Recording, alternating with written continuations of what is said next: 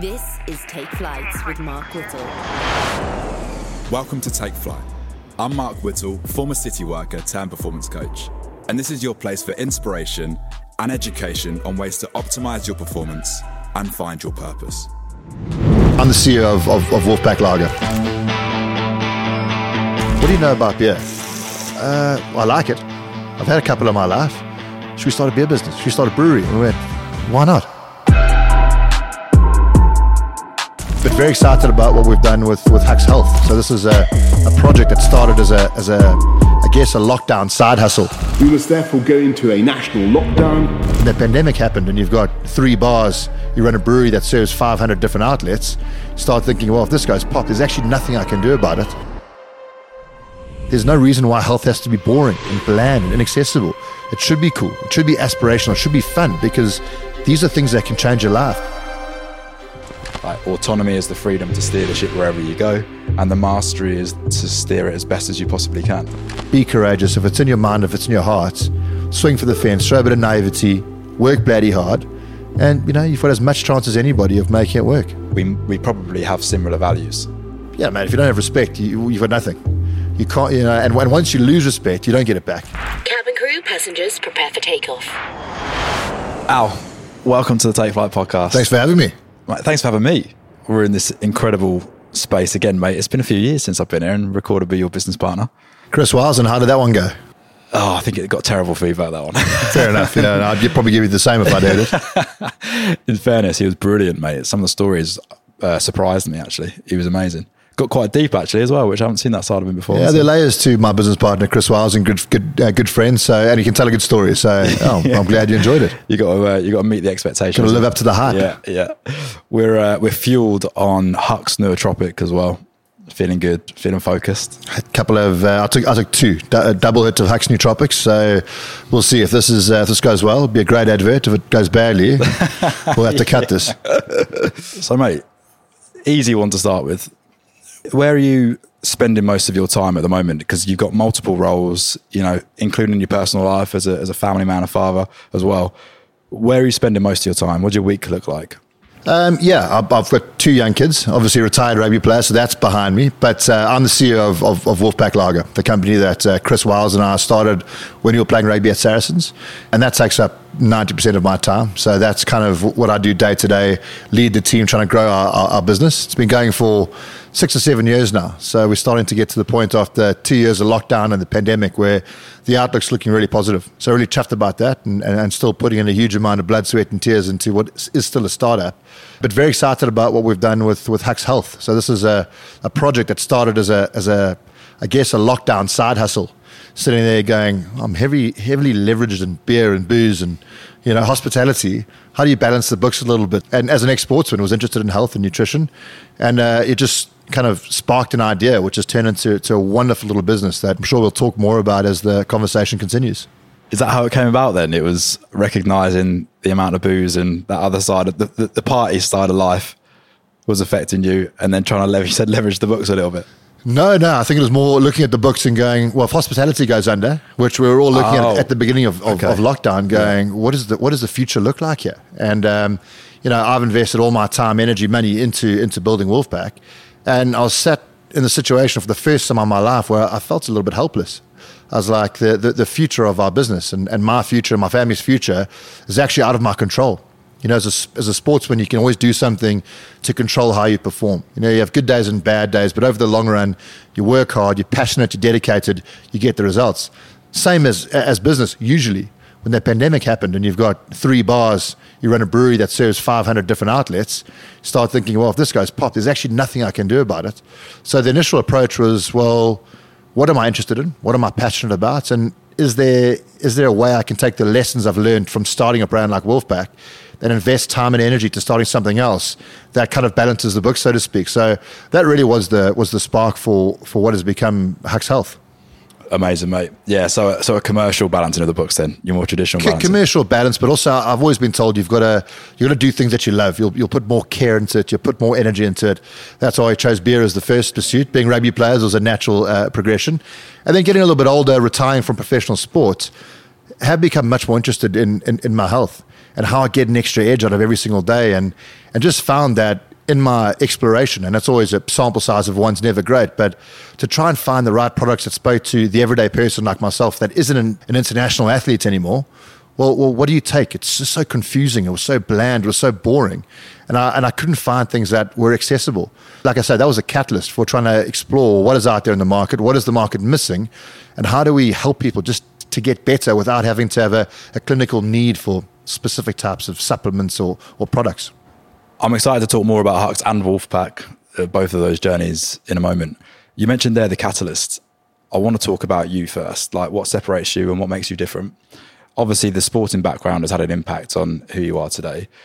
But what allows you, when that catalyst is there, to actually do something about it? Well, I guess as a as a sportsman, playing rugby in South Africa, you, you, grow up and you you know you want to play. I guess it's probably similar to pulling on a football shirt for, for England here in yeah, here in the UK. You want to play rugby for your country. And when I got the opportunity to be a professional rugby player at a young age, that that was all I was focused on doing. And my father was a doctor, academic, and he always said, "Rugby's not a job; it's a hobby." You know, make sure you keep an eye on what happens outside of the game.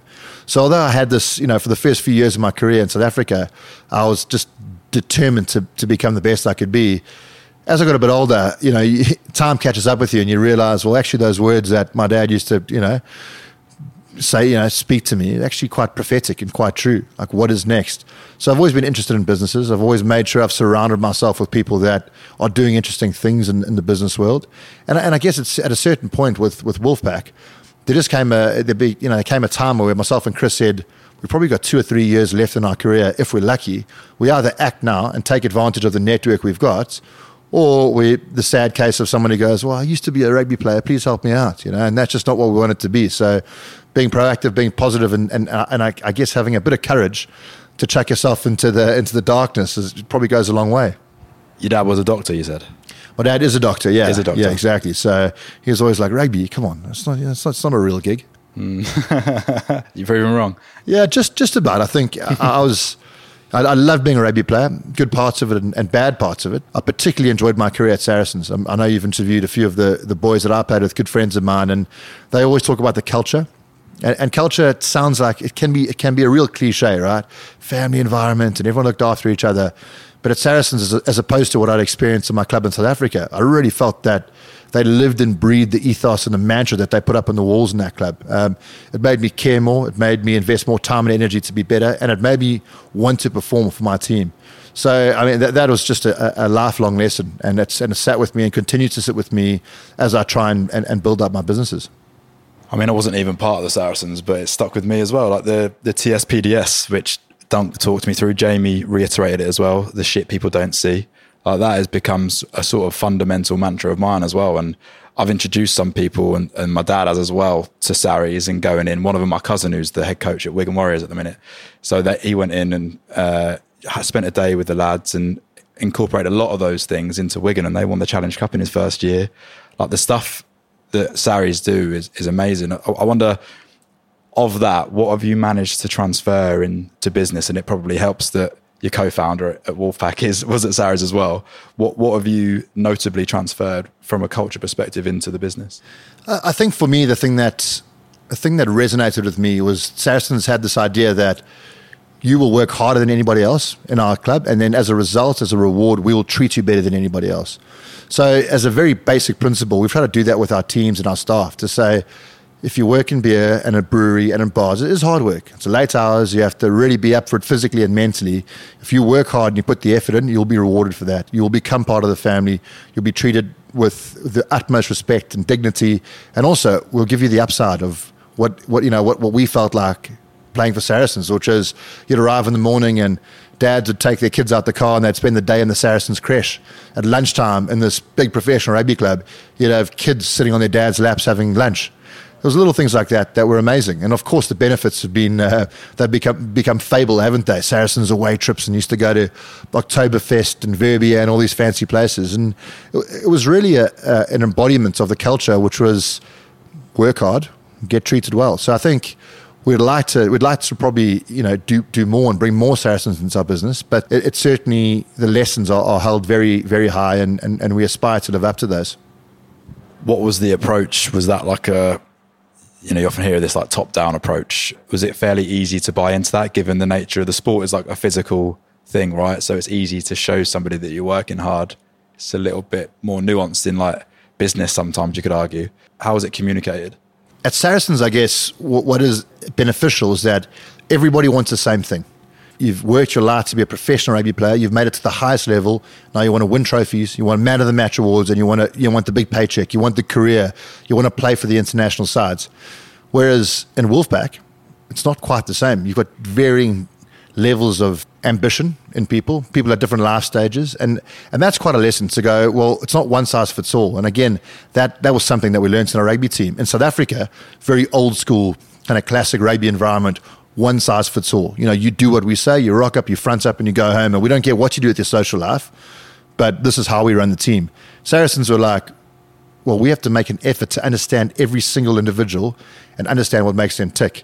For us, I think, and for most businesses, and I guess no matter how big or small it is, you've got to understand that people's goals are fundamentally different, and to try and tease out what those are is sometimes uh, sometimes the biggest challenge.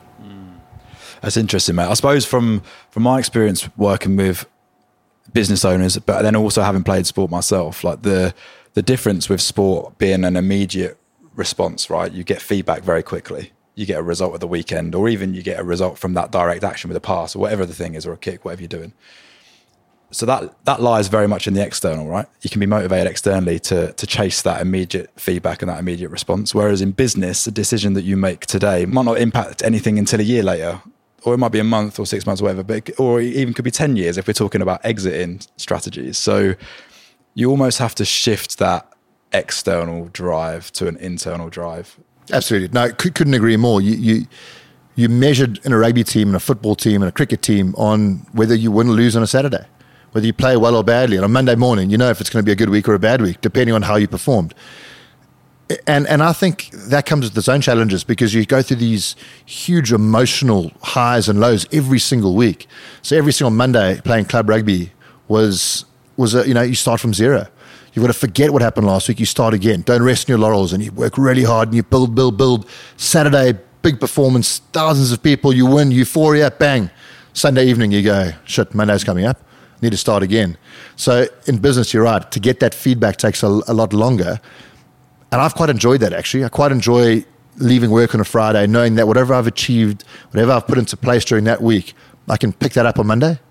So that yeah, there's a fundament, fundamental difference there. That is um, that, that's something I've really enjoyed. And people talk about the physical hardships of, of playing rugby. I actually just found the emotional intensity of it was something that after a while, when I retired, I went, wow, we were taking a lot on every single week. Interesting. It's like the only way I can relate is like when I lived in London versus moving out of London. You're like, holy shit, that's a lot. It's, it's, so much going on, and to get some space, it sounds like almost get some space, alleviate a little bit of pressure things on your own terms as well, right? As your business. Just just being able to zoom out. You know, there are times where you got to zoom in, solve the problems, get into the detail. I think in business you've got to afford yourself the luxury of zooming out, having a look at well, what, what does this look like in six months' time, in, in two years' time?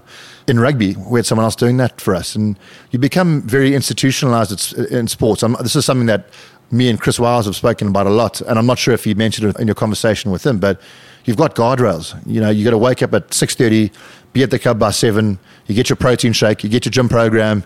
At nine o'clock, you do this. At ten o'clock, you do that, and then you get the day off on Tuesday. You know, whatever it may be. You don't have to think for yourself. Whereas running your own business, you've got to look at every single part of it, from the books to the decor to the you know the people you employ, and figure out well how do I keep this thing going? You know, it's not just focusing on your role, what do you have to do every single day. As an entrepreneur, it's about well how do I keep this whole this whole ship heading in the right direction and moving forward. How did you find that transition from essentially having things done for you, right, and having the strategy built for you and, and put in front of you, and you know a crude way to explain it, but basically told what to do, versus then having to shift to having full accountability and ownership of the business because it lived and died by you. How how did you find that transition? I, I, I loved it honestly. Uh, you know, uh, it's it's it varies depending on who you're talking to. Some people, you know miss the you know the, the protection of playing within a big team and and the camaraderie and the friendships and stuff. Obviously, you miss those kind of things, but the fact that I could I could actually decide what to do with my own time, when to do it. I, I found that, I found that was liberating having having weekends back. You know, going well. Actually, it's it's Thursday night. We're going for a few beers and a pizza, rather than oh, can't, can't do that until maybe Saturday or maybe next week Saturday, and all those bits and pieces. And I found the challenge of starting again, it, like just just absolutely like empowering. You know, it was really, really an exciting part of, of my life, moving away from rugby and going, okay, that part of the journey is behind me. What's next? And I think for, for, for all rugby players, it's really what they do after their careers that defines them, I, I think, than what they've done during their careers. Because unfortunately, or fortunately, depending on which way you look at it, rugby players don't get paid the salaries that allow them to retire at the age of 30 and, uh, you know, live off the spoils of their labor, so to speak. So was it the freedom then? Is that what you're saying? Like what allowed you to love that transition? Was it the freedom? Yeah, it was the freedom. It was the it was the ability to make my own decisions based on how I felt, what I think I should be doing, and figure out where I should spend my time. I mean, it's when I left rugby, I worked for an agency, an advertising agency, for a couple of years, which was which was a wonderful experience for me, just to see how big business ran, how people ran international brands, but also more and more I realized, well, if you're an entrepreneur, obviously you get to choose when times are intense, when you work, when you take your foot off the gas. Uh, and that can be a poison chalice as well, as, as we all know. People think, oh, this is easy, you know, play golf every Thursday. But I, I love the ability to go, well, when it's on, it's on. I can work all day, all night for weeks on end. But if I want to take the next three days off midweek, spend time with the family, I can do that. And that, that really means a hell of a lot to me. Mate, it sounds amazing. I absolutely love it. And again, when we're talking about the ability to be optimal in what we do. You've mentioned it already, like loving what you do. You know, ex rugby player loved beer, so create a beer company. So you've got the passion there.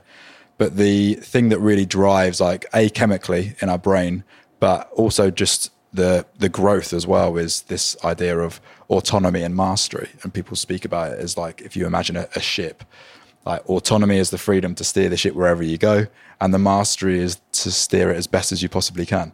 And that just that I noticed that in myself when I left the corporate world and I ran my own business now. It's there's there's nothing more rewarding than driving your own business and making it success. Right? It's hard when it's it's not going well. Absolutely, and and some. I mean, let's let's let's take the ship analogy and and and, uh, and extend that. Uh, someone Please. said to me the other day, "I'm full of ship analogies." Sometimes you're you're in the engine room, you know, you're doing all the hard work. You don't quite know what's happening upstairs, and sometimes you're on the bridge.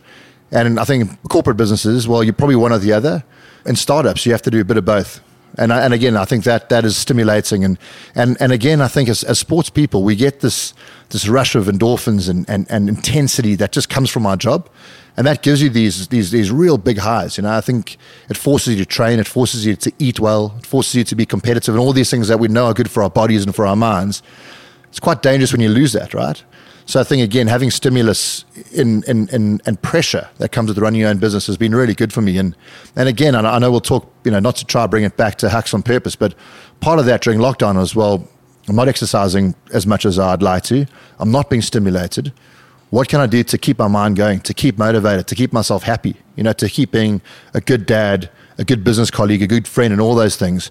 And that's when I started exploring well, what, what is out there? What can I do to just give me an edge, to make me a little bit better every single day?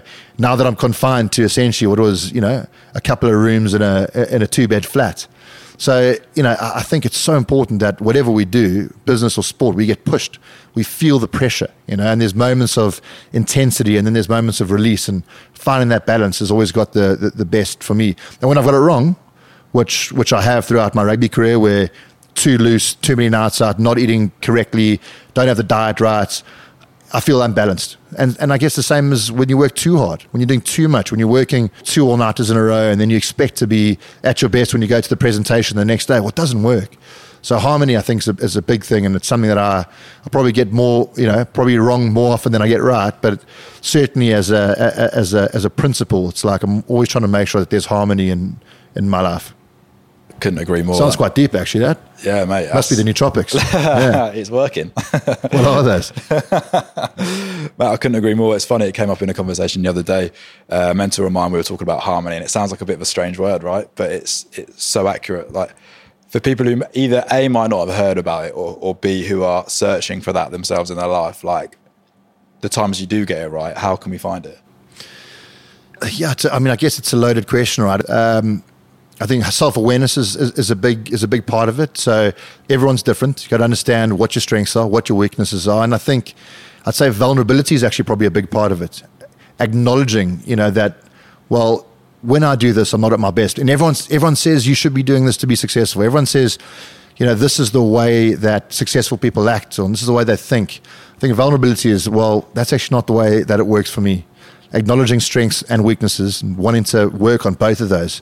I think, uh, you know, just being open minded to it all is really, really important. So I, I think I'm getting to the stage where I know my weaknesses. You know, I think I can be, I can be pretty selfish. I can be pretty demanding.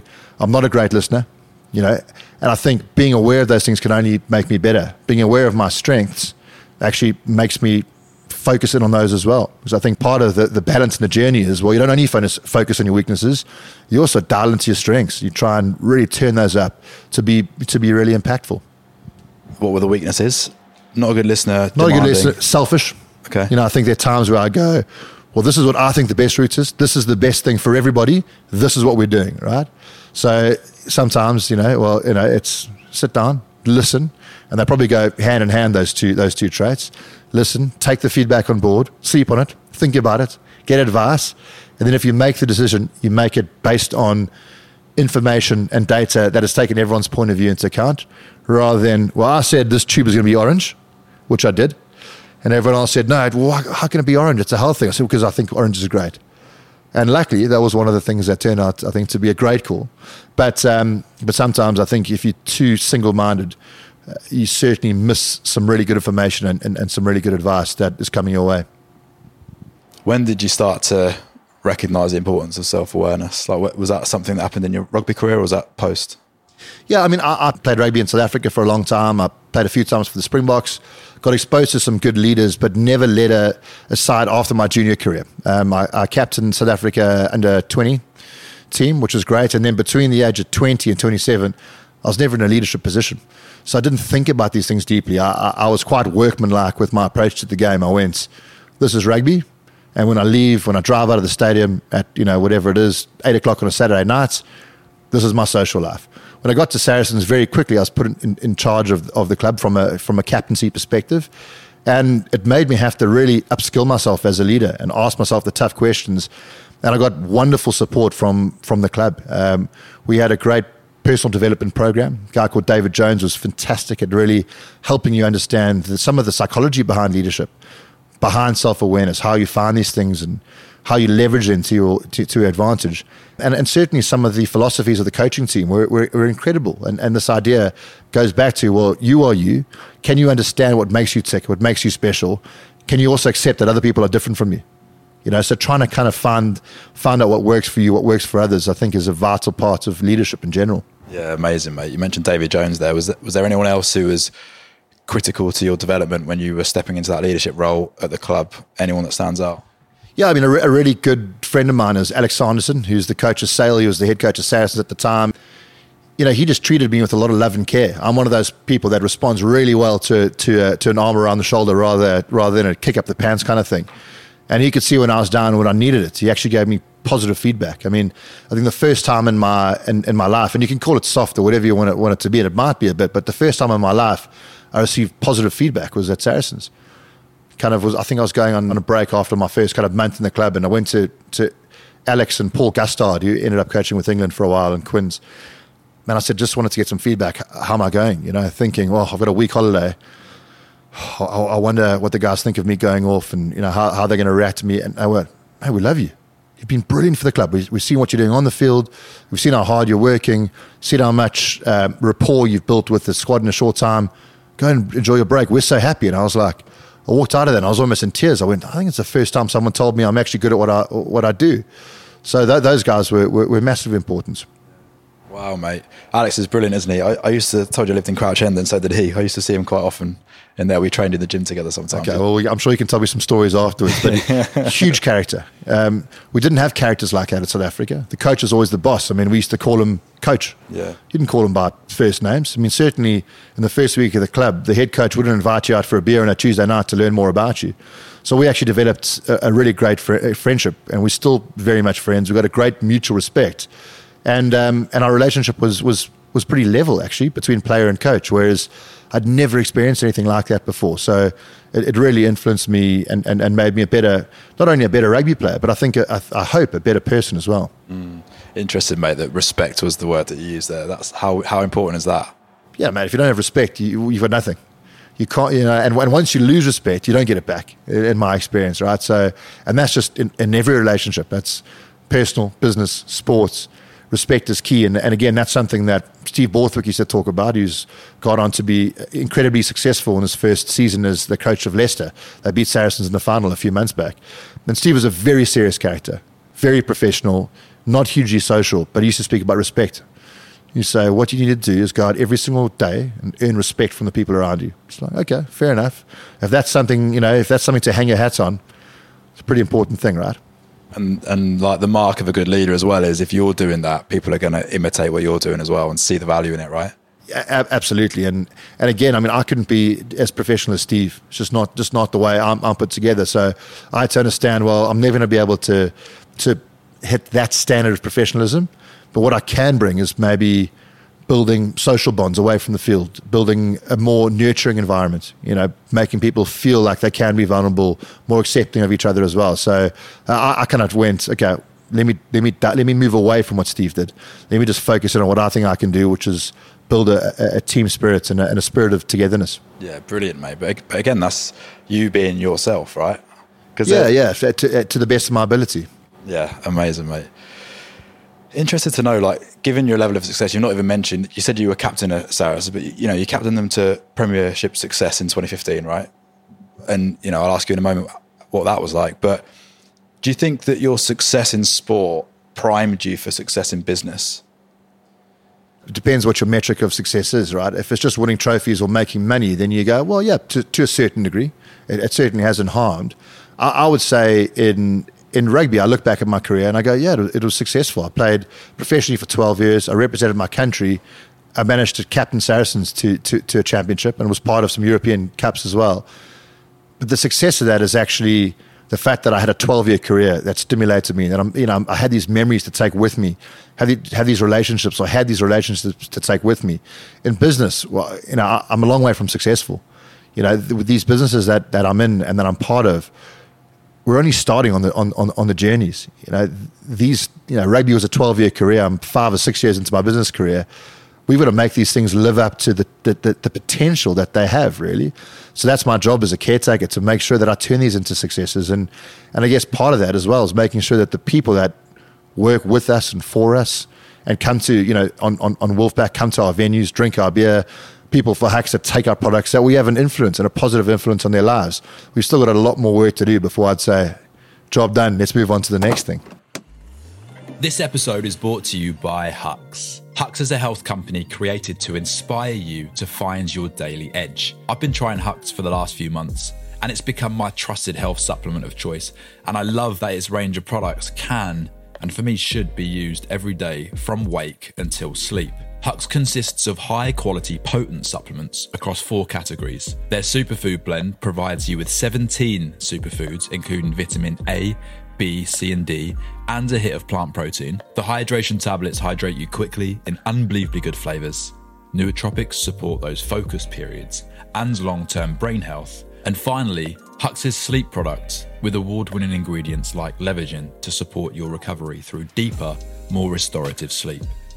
I've been using superfood and hydration for the last few months and have noticed a drastic improvement in sustained energy and my sleep. In fact, having met the team, tried the products, and seen the vision, I decided to become an early stage investor myself, and I'm so excited to be a part of this journey. You'll be seeing loads more from Hux, and I can't wait to see and hear from people being supported by the products. To get involved, visit huxhealth.com or at huxhealth on all socials and use the code TF20 for 20% off all products, including their subscription. Thanks, guys. I hope you enjoy. Love that answer. But I think it's, it's interesting because, again, how do you define success? A large percentage of companies fail in their first year. You know, you're still flying, you've launched another one. So it's a pattern that emerges where people identify as a successful person. And I wondered whether because you've had success in rugby, you can almost look at yourself and your, your self image is, is, that of someone who is successful. You know, so then you can carry that image into the business world, or because you're going into an unknown industry, does that make that challenging and, and write that off? I, th- I think there's probably a few there are a few markers of people that do go on to be successful, right? Some of them, it doesn't matter what you do, who you are, you've got to work bloody hard. You know, you've got to put in the hours. No, no one got successful. No one, no one started a business and became wealthy or created something impactful by being lucky, right? So you got to work bloody hard. I think you've got to surround yourself with brilliant people. That's something that I learned very early on. Is well, you don't have all the answers. You know, even though I might think that I do sometimes. Surround yourself with people that know more than you. And I think you know those those two markers give you the best chance of actually forging a career and, and, and making something that you that you're proud of. You know, doing something that that people respect. I, I guess I've got this belief in myself, and I had it in rugby where I, I went, regardless of what my talent level was, I believe that I can outwork you. I believe I can do more.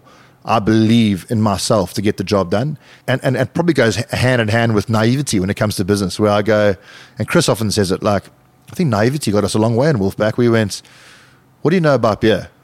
Uh, I like it. I've had a couple in my life. Should we start a beer business? Should we start a brewery? And we went, why not?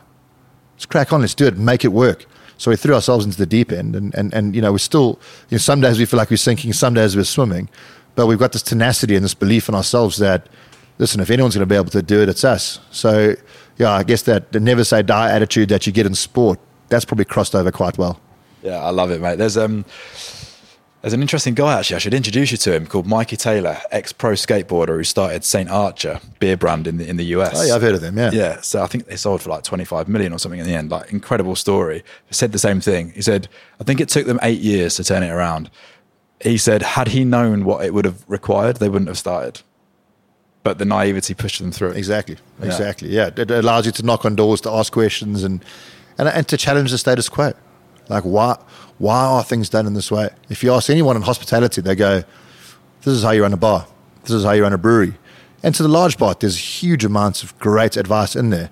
And there are also some things that make me go, Well, just because you've done it for the last 50 years this way, doesn't mean we have to do that, do that this way. It doesn't mean it's going to be relevant for the next 50. So trying to kind of shine a light on where those gaps are, where we can evolve and where we can innovate is, is part of the fun. Yeah, mate, amazing. One more thing around the rugby side because I really want to dive into both Wolfpack and, and Hux. But interested to hear about your because a big part again around life is decisions, right? So your decision, which we were speaking about before we clicked record, to finish your career, which you had to make in the end yourself. Like if you could just kind of tell the story, I suppose, of, of the injury, um, of that time in your career, your age, and then how you made that decision. Yeah, actually, like a little bit emotional thinking about it. But I was 30 and I'd, I'd just been concussed regularly for the last two years of my career. Started started with the hits against another one of your guests, James Haskell, who again completely uh, was, well, was hardly innocuous, but it certainly wasn't on purpose. Just a high tackle knocked me out, got stretched off the field. I'll never forget waking up and they'd I'm, I'm, I'm super claustrophobic. Woke up on the field against Wasps and they'd strap my head and my arms and my legs to the stretcher. And there's, you know, it looked like, oh, this is taking such a long time because it's such a big injury actually taking such a long time because I was trying my best to rattle my way off the stretcher and get people to take the thing off my head and threatening every single person around me. If you don't unstrap my head from the stretcher, I'm, I'm, I'm going to do some damage. And then I flipped the stretcher on the floor. It was a disaster because I was so claustrophobic. But it started there and I was fine for, for six months. Got knocked out again and I found my recovery took a bit longer. Happened a third time and I started losing my resilience, like physical resilience, my ability to take knocks and to take hits. And I found that every single time I'd get knocked out or be concussed, the, the, the actual impact would be less severe and the symptoms would, would, would take longer. Saracens were fantastic at, at monitoring me and, and handling me. And they said, What do you want to do? I took six months off. Six months, no rugby, no contact training, just stayed f- kind of aerobically fit and fit in the gym came time to play my first game back, got knocked out in the first minute of the first game at Twickenham. So then you start going, oh, hang on. I had my, had my son at the time and, you know, my first child, and I went, what does the next 20 years look like? And if you really, if you carry on going, which you can, because in concussion, or with concussion, you rely on the player describing their symptoms to the medical staff. There's no test you can do for, for concussion. And if I was honest with myself, I, I actually, my, my passion for the game started deteriorating. I was scared before games, which is something I'd never experienced. And at the end of games, when I played, I was relieved rather than euphoric. So it got down to the point where I took another hit, felt groggy for a week, and I just said, enough's enough. I have to do the, the, the responsible thing and move away. And, and I guess that's probably, you know, back to your earlier question of how, I, how did I find the transition from rugby? I, I really struggled the last two years of my career because of my concussions. So I guess that is something else that was really exciting when I moved away from it. And I was like, I managed to release this burden, which was which, which was my own physical health, my own brain health. I was like, I was able to drop that and go, okay, you're fine. You've got out, got out of this. Let, let, let's move on. So, yeah, emotional time, but it was the right decision, and I and I would make it a thousand times over. I'm very proud that I did. Thanks, mate. What was the toughest thing to leave behind? I guess unfinished business to a certain degree. You know, you think you're going to play for X amount, and you think there's there's more to do. I love being, you know, captain of the club, and I love the people I play with, and we use that word a lot. We use the word love. We like we love each other. We had this big, you know, we had this the sign on the walls is ELE, and whenever someone got a bit tense and got a bit angsty, which it does, because having a good culture doesn't mean that it's all you know uh, it's all flowery every single day. There's always you know there's always a bit of friction. There's a bit of edge to a lot of conversations when things got too tense, guys would go ELE. Everyone loves everyone. It would be a bit of you know, a bit of a bit of a joke, a bit of a laugh, but there was some truth in that, right? So leaving behind a team of people that you loved and loved spending time with was was difficult, but my mentality was when it's done, it's done. You know, you can't live in the past and look back and go, well, I wish I could do. I, I just I felt so privileged to to play a sport as a job for as long as I did. So I just just felt very very very grateful for it. Amazing, mate. Thanks for sharing that. It's it's, it's sad. I've got friends like Stevie Ward from Rugby League. You familiar with Stevie? Yeah, yeah, who, yeah. You know, really unfortunate. Again, it's that pattern of like double knocks, you know, in quick succession, which seem to have really long term effects. Our close friend Duncan, who's still playing, but has had lots, he's had lots of experience with that. Loads of people, and it's you know, again, it's probably my kids that make, or my kids, I got one, my kid that I know of. Officially, letting some secrets slip on the, on the pod today. I like it. Can we edit that? um, that it makes you think so much more about, about your health and, you know, particularly your brain health. Like, it's funny, but I was driving on the motorway the other day and I saw a, a caravan driving past and it said, on our adventure before dementia. And it's like, it's quite a funny, quippy little thing, but it's actually quite scary that that is almost what we're all heading for in some degree. It's terrifying. You you, you see guys like um, in rugby, Doddie Weir, see Ed Slater um, recently got diagnosed with MND. I can't describe to you how impressive that bloke is. He got diagnosed about a month ago, and he's already out talking about his experience, talking about what he's learned from it, and and, uh, and knowing what's coming up. He's like, I listened to something the other day on a podcast of uh, a mutual friend, Jim Hamilton, and Ed was just saying I've managed to release a lot of that baggage, which was, you know, what does 30 years look like? And I really need to do this and do this job and get this money in the bank. And he's like, he's actually found a lot of wisdom in, in such a horrendous diagnosis. So, yeah, me- mental health and mental well being is, you know, it's a topic of the day and, and, and rightfully so, right? I think it's so important, and especially among men, especially among sportsmen, which is hard man, you know, aggro, who can be the toughest out there. It's, it's, it's, it's such an important thing to speak about.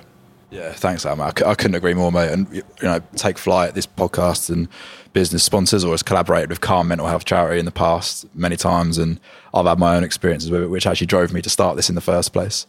And I'd probably say, like more than anything, that's what excites me about Hux and me being a part of the journey as well. And it's the health side, you know, from the nootropics to the superfood blend as well, like how it does support health and you know, from you with experiences with concussion, and I know other people who have, and even my mum who's who had a brain tumor, like all this stuff. Where can we be looking for different things that support us on a daily basis to help with that health? So yeah, exactly, and that's the the you know the, the payoff line is it's, it's, I've said it earlier on in the in, in the conversation. It's it's a daily edge. So we aren't professing for a second to say we're going to solve all these problems. What we're saying is there are ways that you can get better. There are little things you can do every single day. There are habits there's simple things like getting the right amount of exercise, getting the right nutrition, the right stimulation, having the right motivation, surrounding yourself with good people, being social. There's also things you can do to turbocharge your nutrition, right? So, are you getting your five a day? That has a huge impact on your health. Can you do something to make sure that you get a little turbocharge and a little boost of that? Are you getting enough vitamin D, magnesium, which helps you sleep, vitamin D, which has a huge range of benefits from, you know, you know I guess everything from immunity that we've seen in in, uh, in, in COVID, just to just to general bone health and all those kind of things. So superfoods is product number one. Well, let's let's just give people the opportunity to solve some of those problems. Nootropics, which is about brain health, you know, it, it empowers you in, it, with products that go through the blood-brain barrier, that get into your brain, that stimulates things that are really hard to produce by just taking, you know, normal nutritional supplements. So, yeah, there's just so much value in all these things. And like I say, we don't profess to try to solve all the world's problems, but we know that if you can do one thing every single day to make yourself a little bit better, why don't you do it? You know, and we want to try to give people the tools to do that. Can we talk a little bit about the birth of Hux then? Maybe it'll be interesting to hear your perspective as a founder, like where that started, the conversation, the sort of the birth of that. And I know you were a little bit to the motivation behind that earlier, but you know, who, did you speak with Damien, whatever co-founder, can explain who that is as well? and then I can talk about at what point of the journey that I, I spoke with you guys as well. Absolutely, yeah. Well, so so long and short, I gave you the I gave you the story about what sparked the idea. My sister was working for a business in South Africa. They had a superfood blend. So I went down to see her and to speak to her about this, and I'd never, I'd never really taken it. And I went, oh, let me just take this for a few weeks, speak to her about it. Went to visit her, you know, her, her facility, understood a bit more about her business.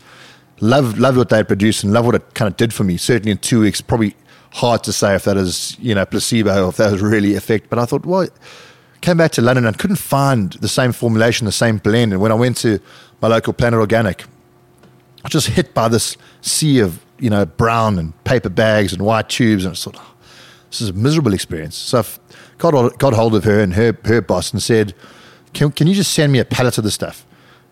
I want to rebrand it. I want to make it interesting. I want to make it fun. I want to make it, make it accessible but can I just use your product to, you know, and see if this works in the UK? And during lockdown, it was all ecom. So the first thing I did was, okay, there's a manufacturer. Let's do a deal with you guys. Let's see if we can just ship over the same products. Let's try build a brand. So I spoke to friends of mine that were in branding. So, okay, well, what do we want to do? How does it stand up against the category cliches that we see? How do we make this accessible, not just to sportsmen or models or people looking for eight packs or people with clinical health problems, but to the every person? How do we make it aspirational? And then ecom, I went to another, another mate. I went, well, you know more about ecom than I do. You know, there, there, there's a chunk of shares for you if we make this work. So those are the those are the building blocks of it. Easy, right? Naivety. This will work. Well, the supply in South Africa didn't work. The ecom thing took us so long to get off the ground. The brand went through 15 evolutions. And in the process, the more I spoke about it, the more I upskilled my, my knowledge of what these were and what I wanted the products to be, the more people got excited. So very early on in the in the journey, I met uh, Damien Byrne, who was the global general manager for Kind Bar, um, which exited for a few, you know, a few billion pounds. Not not that Damien made all of it. I think he's he's got a couple billion knocking around that he hasn't told us about. But he wanted to come on board as an investor. So Damien came on board as a, as a as a seed investor, and after a while, he started saying, "Actually, I, I think I might want to run this thing." So again, taking the lessons that I've learned from running Wolfpack and getting things wrong most of the time. When okay, actually, we've got Fadi, who's my co-founder on the ecom side. We've got James and Lee have helped with the branding. We've got Damien, who has a, track record of scaling a global business in this kind of consumer space. Great. Well, we, we've got a team. So that was the that was the bones of it. And then it was like, but we don't have product. so how do we find a supply? You know, so that that was a journey, and eventually we, we were in a very lucky position where we actually had a really experienced team, passionate about what we were doing. We had a great brand, all run by experts. Not like when we started Wolfpack, which was how do you make beer? How do you raise money? We went, we know how to raise money, we know how to build a brand, we know how to scale it online, and we know how supply chains work and how routes to market work and how operations work. Let's go out and see if we can build some steam behind this and raise some money. Hmm. Interesting. So, speaking of raising money, that's when I started hearing about the brand and the idea or the concept at least. And I'd be I'd be interested to hear about that investor process because it's such an important and critical part of a business, right? Especially if you you know you're e-com or there's a product involved, uh, a tangible product. You've got to pay to have it made, right? So, really fascinated to hear about in this climate what that in- investor journey looked like. And then perhaps at some stage, pulling on your experience from raising with Wolfpack. I know that was six years ago, but the difference in climate and what you'd learned previously as well. Yeah, so uh, so like all all startups, I mean, you usually bootstrap the first product yourself, and and that's what we did. Designed the brand, uh, kind of invested on that front, sourced the packaging, all the procurement of that stuff, and and and produced the first product, which Hux, the Hux Superfood Blend. And then we had a we had a product and a great package. We had an idea and a strategy, but ultimately we didn't have a business. We were, we were pre-revenue, so you ask someone, well, how do you value a business? That's what that's what everyone starting a business goes. Well, how do I raise money? What do you value it at? And advice that I got early on was, well, the business's value is what people are willing to pay for it, right? To be part of the journey. There's this sense of FOMO as well. It's like I'm giving you this chance to get in front of this business now before it takes off. And, and, and I think we were able to paint the picture of where we think it could go and how we think we could get there. Having people like Damien, like Fadi around that have done it before really helped give us credibility and what people could see because we actually had a physical product that pe- people take they really liked. So we made sure we spoke to people that couldn't only add, you know, put cash in, but could add some strategic value as well. And people that understood the space and understood what we were trying to do, realized that we were doing something that was different to, to what the category was doing. You know, we were putting beautiful products in beautiful packaging. You know, we're telling stories that weren't about supermodels with eight packs and, like I say, professional sports people. It was about every single person looking for an edge, and that really resonated with people. And and I guess part of that was an introduction to you, and and and, and I, I, can tell even from you know this conversation, it's probably the most time that we've spent together. Well. I understand why you're excited about this because you're that kind of person who's interested in the space and you get what we're trying to do. And we found that that resonated, that message resonated with a lot of people. And as importantly, we put a team in place that could get it done. So when we said the goal and the ambition of this company is to do X, is to turn this into a company that does $20 million of sales, and this is how we want to do it. This is our split between you know, retail, online, and physical retail. This is the marketing plan. By the way, we met John McManus, an incredibly successful marketeer in his own right, who came on board and said, I want to invest. And actually, again, like Damien, I want to help. You know, so he started working for us consulting, and we're still trying to see if we can get John on full time. Maybe listen to the podcast, and I'll inspire him to say, okay, cool, I'm in.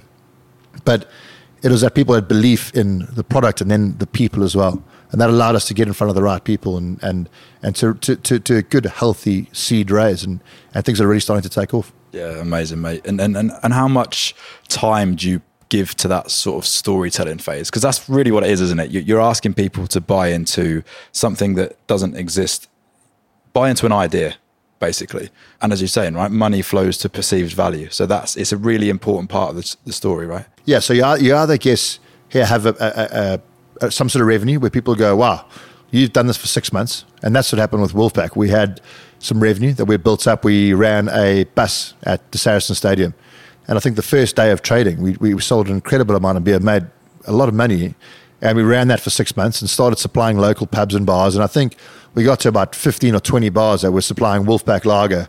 Myself and Chris were delivering after training, and our other co founder, Scott, off the back of our company Wolfpack cars. Uh, sorry, Saracens cars. So Saracens VW derived Golf out the back. There's a keg for you. So when we went to start raising money, we said, well, we've done 70 grand worth of sales. This is what we think we could do if we had X in the bank. And I guess Hux was, was different, right? Which is like, here's the product. The product's brilliant. Here's the team and here's the plan and like-minded people just went, okay, yeah, we we like this. We can get in, get involved with this or get on board. So, told the story, sold the dream, but backed up with real credible people and a really credible set of products. Yeah, and I'd say you know my buy-in was yes, the category, and there's so many different ways you can tell that story, like leaning on the the current state of the market. Like there's big brands out there that are doing great things, right? A, a very high valuation, so that's exciting. So timing's important and all those sorts of things. But but mostly it's the team, right? It was you, it was Damo, it was John, our mutual friend who introduced me in the first place. So it's definitely buying into to the people, and I'm so excited to be a part of it. Well, th- I mean, we're, we're, excited to have you on board, but I think you mentioned the word excited, and excitement is what it's about. Mm-hmm. Like those those you know two years ago walking into my local health store wanting to in, invest in my health it's just like this is so bland this is so boring nothing's jumping out at me like there's nothing here that i think is going to change me There's nothing here that I'm that I'm desperate to try to, to taste. And that and that was part of the challenge. Is like build a brand that is beautiful, you know. And then it was like, okay, build a brand that's honest. Tell people what it does. You know, if you're going to build a sleep product, call it sleep. Tell people in the front what's in there and make it potent, make it powerful. Put the right stuff in there at the right dosages. There's so many things you can buy that go, this is going to change your life. Here's a superfood blend. So three grand sprinkling on top of your oats in the morning. Well, that's not going to do anything. So we were like, how do we fortify these with the right amount of vitamins? How do we get the right nutritional amounts that we can make the right claims so that we can, I guess, reassure people that we can say what it does on the tin? So all these things that we try to build into the product, I think excitement is is something that we're really proud of and that we and that we love because there's no reason why health has to be boring and bland and inaccessible. It should be cool. It should be aspirational. It should be fun because these are things that can change your life if you if you if you take them with the right lifestyle, with the right balance, and you've got a bit of harmony. These will help. Yeah, brilliant, mate. I think it's maybe it's our, our age, we're getting a bit boring, but like discipline comes exciting at some stage in your life, doesn't it? Absolutely. Well, if everything's exciting, then nothing's exciting. You know what I mean? if you wake up every single day and you're just playing golf, which I think, you know, I would love to do and John would love to do, I reckon golf becomes a bit boring after a while. If you're waking up every single day going to the Wolfpack bar at two o'clock for pints, which is probably great for for a week, week two is going to be quite tough. So it's that balance between the grind you know, the, the, the, the, the, carrot and the stick, really. I guess some days you've got to be down in the trenches, and other days you can go out there and enjoy it. But absolutely, it's those inflection points that make it all worthwhile. Yeah, that, yeah, the balance between the what's consistent and then that sprinkling of variety in between. Yeah, struggle's good, right? Yeah. The struggle's good. Struggle's real. And, and all of our jobs and all of our lives, struggle's a big part of it. You know, life isn't a bed of roses, but it's trying to do things that inspire you, that get you out of bed, and that give you those moments of clarity and those moments of peace and, and joy. And that's, that, that's certainly what I aspire to.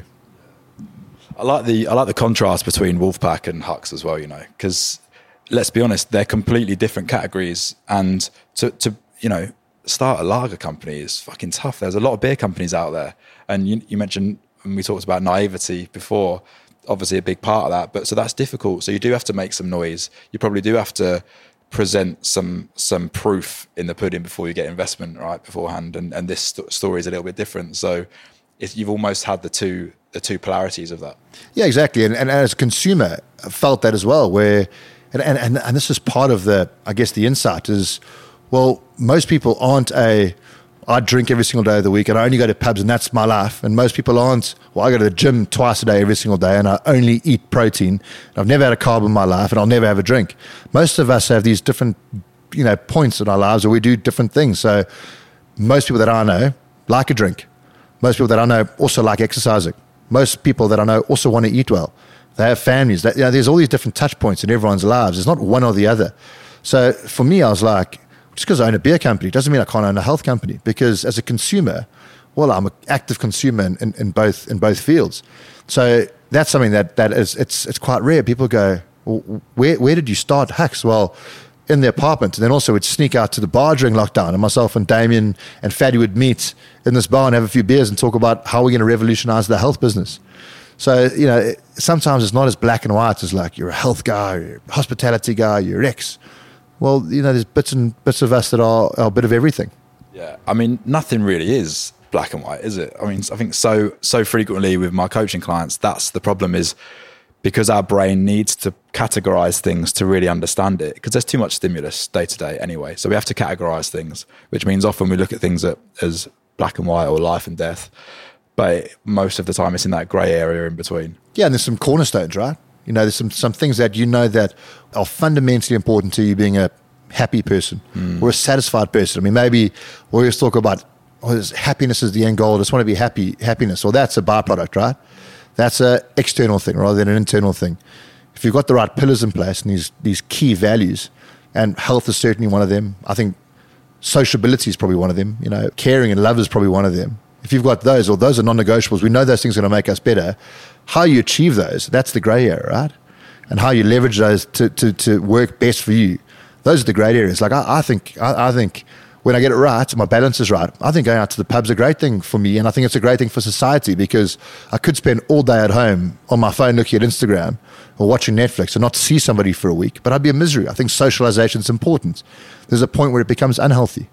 Likewise, I think going to the gym every day, twice a day, there's a point where it's great if you need a boost and you need to solve a problem and you want to look good and feel good.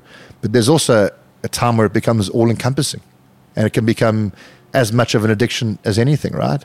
So again, yeah, the, the, we, we live in those gray areas, right?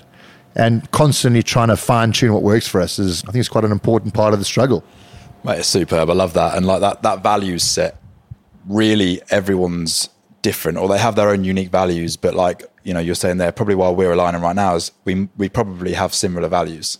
We, we have the same sort of things at the top, which is probably business and entrepreneurship and family and health. Like we probably match on a lot of those things, which is why you, you know, you have friends at school and you get on with them really well when you're at school, and then you meet them ten years later and you sit down and things have just changed. Your values are different now. And you're like, fucking hell, like, why don't we get on as well as we used to?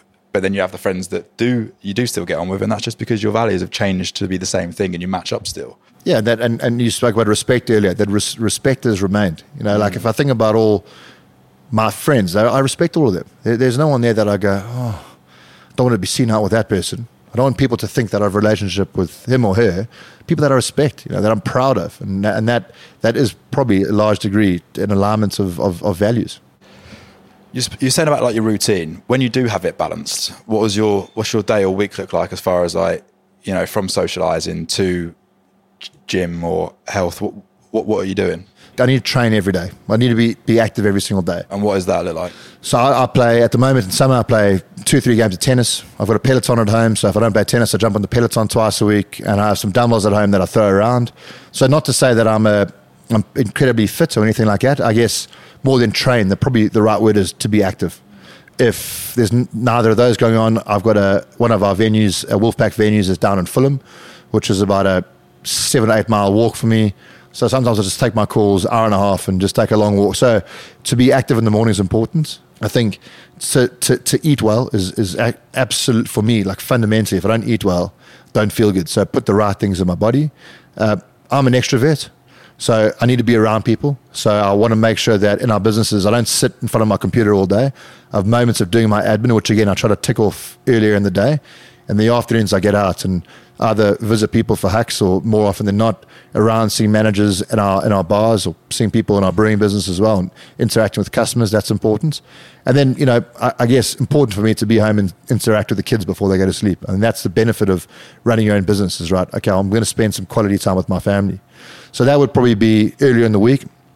I try to get out to try to be in the trade in the bars in the evenings at least two or three times a week.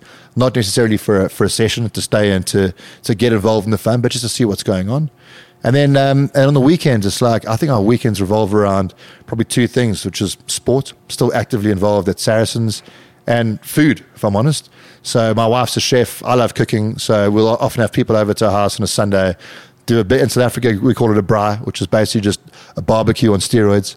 And we cook and drink good wine and have fun and spend time with our favorite people. And and those kind of things you know on top of obviously running the businesses and making sure that those are heading in the right direction that seems like a pretty good week to me. If i have weeks where i've got an event on a monday tuesday wednesday a game of golf on thursday i'm, I'm you know terrible all over the place. And likewise if i've got i've been finalizing our interview accounts and reports this last week i've spent large or vast amounts of my time behind a computer also been a bit of a, a bit of a challenge so the flow that I described is probably what I'd what I'd love to do more often. Mm, mate, that sounds amazing. That sounds like a great week. Sometimes, Yeah. Sometimes when you get it right, it is. Yeah, yeah, no, I love that, mate. Call it a leap of faith. This the, the take flight concept came from this idea of leaping into the thing that we care about and want to create. So if someone's thinking about starting something or doing something they haven't done before, is there a sort of is there advice or is there recommendations or things that you've found that work for you that you can suggest to other people? I guess I'd say, what happens if you don't do it? Not what happens if you do it and you get it right. What happens if you don't do it? So if you've got an idea, there's something you're passionate about and it's burning away at you, why aren't you doing it? And if you don't do it now and you never do it, what impact will that have in your life? And will you always look back and go, shit, I, I was 25, 35, 45, had the opportunity to do something, to try something, to be brave, to be courageous. Fuck, I wish I'd done it.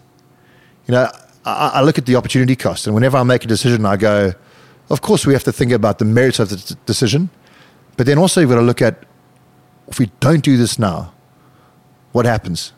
So I, I would say that's an important thing. It's like, is it money? Because actually, you know, money is a, really important thing. It's a very serious thing. I'm not saying, oh, it's easy to get money.